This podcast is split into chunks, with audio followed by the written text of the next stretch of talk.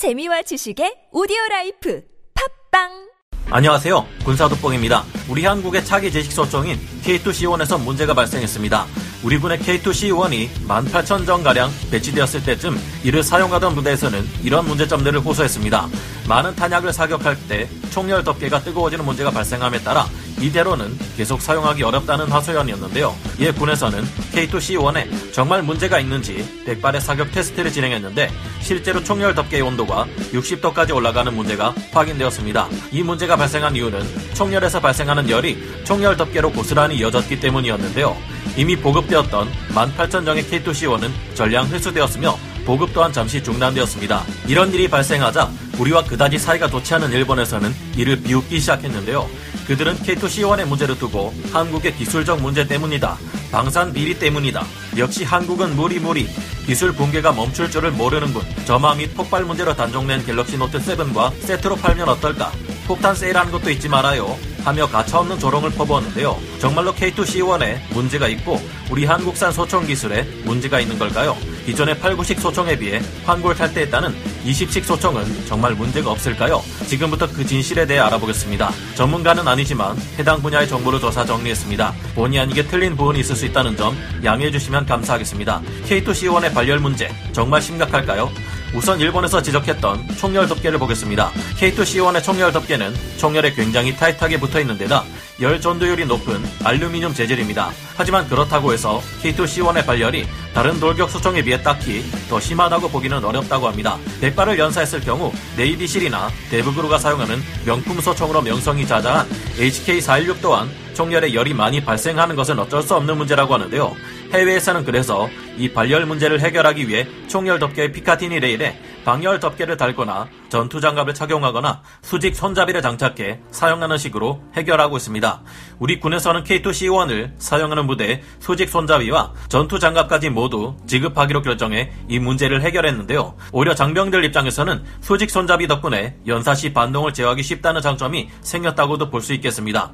일본에서 지적하는 문제들은 세계의 많은 총기들도 다 가지고 있는 문제이며 이 문제에서 과연 20식 소총은 자유롭다 말할 수 있는지 묻고 싶어지는데요. 오히려 이런 점보다 K2 소총은 많은 부분에서 장점을 가지고 있는 명품 소총이라 할 수 있습니다. 전투를 위해 태어난 소총, 필요한 건 다 있고 군더더기는 없다. 1985년 개발되어 우리 군에 처음으로 배치되기 시작한 K2 소총은 이제까지 가장 성공적인 총기들로 평가받는 M16 소총과 AK-47 둘의 장점을 결합해 만든 우리 한국의 첫 국산 제식 소총인데요. 대한민국 자주국방의 상징으로 알려져 있기도 합니다. 알루미늄 다이캐스팅 생산 방식, 회전 놀이새 방식이나 놀이새 및 폐쇄 돌기, 놀이새 멈치, 탄창 멈치 등은 M16의 설계를 거의 그대로 가져왔습니다. 이는 이전에 우리 국군이 제식 소총으로 써왔던 M16A1의 라이선스 생산 경험 및 시설을 공유할 수 있고 탄창 또한 호환이 가능하며 사용하는 데 있어서 익숙하다는 점 등을 고려한 결정이었는데요. 하지만 내부 구조는 M16의 라이벌이라 할 수 있는 AK-47과 비슷한 long stroke 가스 피스톤 방식을 취하고 있습니다. 제 경험상 훈련소에서 M16A1을 쏘다가 자대 배치된 후 K2 소총을 쏴보았을 때 소리나 반동이 더 크다고 느꼈는데 이런 이유가 있었기 때문으로 보이는데요. long stroke 가스 피스톤 방식은 가스 피스톤이 노리쇠와 한 뭉치로 연결되어 있는 방식입니다. 그래서 피스톤이 후퇴할 때 붙어 있는 노리쇠도 함께 후퇴합니다. 또한 노리쇠가 복좌 용수철에 의해 제자리로 돌아올 때에는 놀이새에 붙어 있는 피스톤도 같이 전진하는데요. 이런 방식은 피스톤이 놀이새를 끝까지 밀어주기 때문에 가스 작동식의 세 가지 형태 중 가장 신뢰성이 좋습니다. 이 때문인지 K2를 입수해서 쏴본 외국인들은 전투를 위해 태어난 소총, 필요한 건 다 있고 군더더기는 없다는 칭찬을 늘어놓기도 했습니다. 대신 그만큼 움직이는 부품의 무게가 커서 작동부가 무거운 것이 단점이죠. 하지만 총기의 반동을 억제하기 위해 자체적으로 총구 앙등 억제 소염기가 장착되어 있습니다. 또한 동심원 형태의 조준기가 있어 기존의 M16 계열 소총에 비해 좀 더 빠르고 정확한 조준을 도와줍니다. 강선은 탄환의 회전력과 관통력을 높여주기 위해 총열 안에 나선형으로 판 홈을 말하는데요. K2 소총은 M16 계열의 소총보다 요효 사거리를 늘리기 위해 강선의 길이를 연장해 회전율을 높였습니다. M16이 12인치에 1회전을 하지만 K2는 7.3인치에 1회전을 합니다. 그래서 M16의 탄환이 초당 약 3천번 회전한다면 K2의 탄환은 초당 약 5천번 회전하는데요. 많은 회전이 부여되는 만큼 탄도의 안정성이 상승하고 이는 높은 명중률로 연결됩니다. 우리가 많은 K100탄을 사용할 경우 K2 소총의 유효 사거리는 600m 수준까지 올라간다고 합니다. 유사시 미국에서 탄약 지원을 효율적으로 받을 수 있도록 K2는 M16과 같은 스테레그 탄창을 사용합니다. 이외에도 M7 총검 및 M9 총검이 호환되며 미군의 M193 보통탄을 면허 생산한 버전인 KM193, 미군의 M855 보통탄을 참고해 독자 개발한 탄약인 K100 보통탄 모두 사용 가능합니다. K2는 91.44m 거리에서 표적을 쏘았을 때 모든 탄착군이 2.704인치 안에 다 들어갈 정도로 높은 명중률을 가지고 있는데요. 자동 사격 또한 시원하게 잘 나갑니다. 이와 달리 최신형 소총인 K2C1은 예전에 비해 덩치가 커진 요즘 장병들의 신체 조건에 맞게 개머리판의 길이를 조절할 수 있는데요. 또한 표면 처리가 아주 깔끔해졌고 각종 액세서리를 달 수 있는 Picatinny 레일이 총 몸부터 총열 덮개까지 길게 이어져 있습니다. 덕분에 예전에는 광학 조준경만 올릴 수 있었지만 이제는 레이저 지시기, 플래시, 수직 손잡이 등 다양한 액세서리를 부착할 수 있습니다.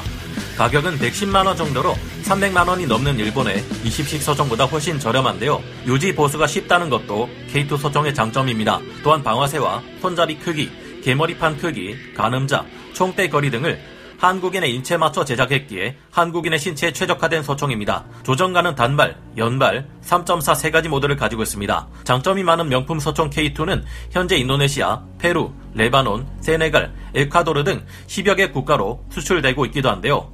뛰어난 기술이 있는데도 적용할 수 없는 아쉬움. 하지만 약간은 아쉬운 단점도 있습니다.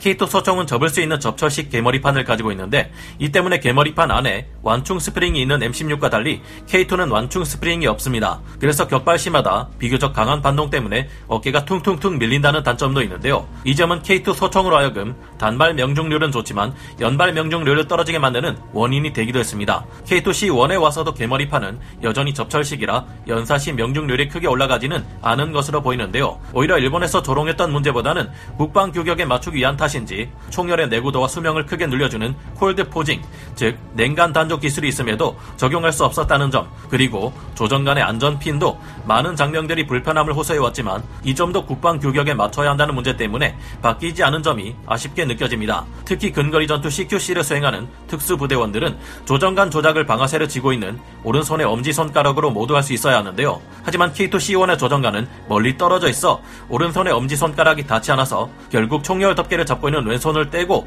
조정간을 조작해 주어야 하는 불편함이 따릅니다. 또한 K2C1이 여전히 수백 그램에 달하는 노리쇠와 피스톤이 함께 붙어서 움직이는 반동이 강한 총기라는 점을 생각해 볼 때 개머리판에 들어가는 완충 스프링은 오히려 M16보다 K2에 더 필요한 것 같다는 생각이 드는데요. 접철식 개머리판은 휴대성을 높여주기는 하지만 완충 스프링이 아직 적용되지 않았다는 점은 아쉽게 느껴집니다. 여러분의 생각 은 어떠신가요? 물론 국방 규격이라는 것이 나쁜 것은 아닙니다. 국방 규격이란 군수품 조달에 필요한 제품 및 용역에 대한 성능, 재료, 형상, 시수 등 기술적인 요구사항과 요구 필요 조건의 일치성 여부를 판단하기 위한 절차와 방법을 서술한 사항인데요. 군수 효율성을 증대시켜주고 각종 무기체계 국산화에 상당한 기여를 한다는 장점이 있지만 K2C1의 경우처럼 기량이 제한적이라는 단점을 가지고 있습니다. K2C1의 가장 큰 단점은 발열 문제 따위가 아니라 우리가 기술이 없으면 몰라도 충분히 뛰어난 기술력을 가지고 있는데 이를 적용할 수 없다는 것이 아닐까요? 가스 조절기는 기후에 따라 가스 압력을 정밀하게 조절하는 장치인데 이게 잘 빠진다는 단점도 있습니다. 아마 군 복무 시절 빠진 가스 조절기를 분실하는 바람에 이 때문에 마음고생하신 분들이 적지 않았을 것 같네요. 전반적으로 몇 가지 아쉬운 점은 있지만 외국인들이 평가하는 것처럼 K2C1은 우수한 명중률과 기본 성능, 강력한 화력을 가진 소총이라 볼 수 있겠습니다. 자, 그럼 일본의 차기 소총인 20식 소총은 어떨까요? 일본의 20식 소총. 일본의 20식 소총은 일본 호화 공업이 개발한 육상 자위대의 차기 제식 돌격 소총인데요.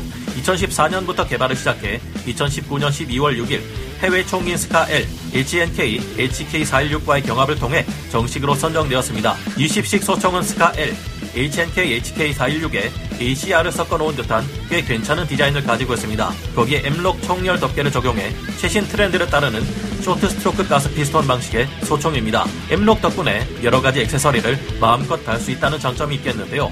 short stroke 가스 피스톤 방식은 피스톤과 노리쇠가 분리되어 있다는 것이 long stroke 가스 피스톤 방식과의 차이점인데요. 격발 시 우선 피스톤이 노리쇠를 때린다는 느낌으로 강하게 치고 끝까지 따라가지는 않습니다. 그런 피스톤에 맞은 노리쇠는 관성에 의해 뒤로 밀리며 더 긴 거리로 후퇴한 다음 전진하는 방식인데요. 이 방식은 long stroke 방식에 비해 가볍고 사격 시 움직이는 질량이 더 작아서 체감 반동이 줄어드는 장점이 있습니다. 반면 피스톤이 끝까지 노리쇠를 책임지고 밀어주지 않고 도중에 멈추기 때문에 K2 소총과 같은 long stroke 방식에 비해 비교적 신뢰성이 떨어진다는 문제는 있는데요. 이 같은 방식은 M4 같은 AR-15 계열의 소총들과 달리 물이 들어가도 바로 사격이 가능하며 오염에 강하다는 장점이 있습니다. 유명한 총기들 중에는 HNK G36, 에펜스카, HNK HK416 같은 총기들이 이런 방식을 가지고 있는데요. 20식 소총 또한 물에서 바로 나와 사격이 가능할 것으로 보이며 이런 점은 특수부대 활약에 유리할 것으로 보입니다. 20식 소총은 8, 9식 소총과 달리 조정간 손잡이를 양쪽 모두에 달았고 장전 손잡이도 스카 L처럼 사용자에 따라 양방향 전환이 가능한 구조를 가지고 있습니다. 잘 쓰지도 않는 3.4 기능은 없어졌고 스카처럼 모듈식 구조를 취하고 있어 7.62 곱하기 51mm 나토탄 사양도 요구한 것을 볼 때 지정사수 소총인 DMR로 사용되고 있는 6사식 소총도 대체할 전망인데요. 가격 또한 비정상적으로 비싼 일본의 총기치고는 싼 가격인 27.4 만엔으로 약 300만원인데요. 스카이 가격이 3,000달러보다 낮아져 확실히 8구식 소총보다 나아졌습니다. 하지만 8구식 소총 때도 문제가 되었던 자위대 특유의 조달 문제는 해결되지 않았는데요. 자위대 특유의 저율 생산 문제 때문에 20식 소총은 연간 생산량이 5천 정 정도를 넘어설 수 없으며 15만 정을 최대한 빨리 생산해 보급한다 해도 30년은 걸릴 것이라는데요. 이 속도로 모든 자위대원에게 소총을 공급하려면 70년 동안 생산해야 된다는 문제가 생깁니다. 지금부터 70년 후라면 2090년인데 아유 이때는 뭐 영화 에일리언2에서 나온 것 같은 자동 조준 스마트건 같은 기관총이나 SF 영화 속 레이저 총기 같은 것이 나오지 않을까요? 이런 점 때문에 앞으로도 일본의 주력 소총은 당분간 역대급 실패작인 8, 9식 소총일 수밖에 없는 상황입니다. 20식 소총이 얼마나 좋은 성능을 발휘할지는 아직 많은 것이 드러나지 않은 상태라 더 지켜봐야겠지만 만약 성능이 뛰어나다고 해도 문제인 상황이죠. 잘 만들면 뭐하겠습니까? 구경 한번 하기도 힘들 텐데 지난번 8, 9식 소총을 살펴봤을 때와 마찬가지로 후손들을 위해서는 다른 나라를 함부로 침략하는 못된 짓은 하지 않는 게 좋을 것 같다는 생각이 들게 합니다. 우리의 K2C1도 명품 소총으로 평가받고 있지만 단점도 있는 만큼 차기 소총도 개량이 있어 좀 더 자유로울 수 있었으면 하는 바람을 가져봅니다. 오늘 군사 돋보기 여기서 마치고요. 다음 시간에 다시 돌아오겠습니다. 감사합니다. 영상을 재밌게 보셨다면 구독, 좋아요, 알림 설정 부탁드리겠습니다.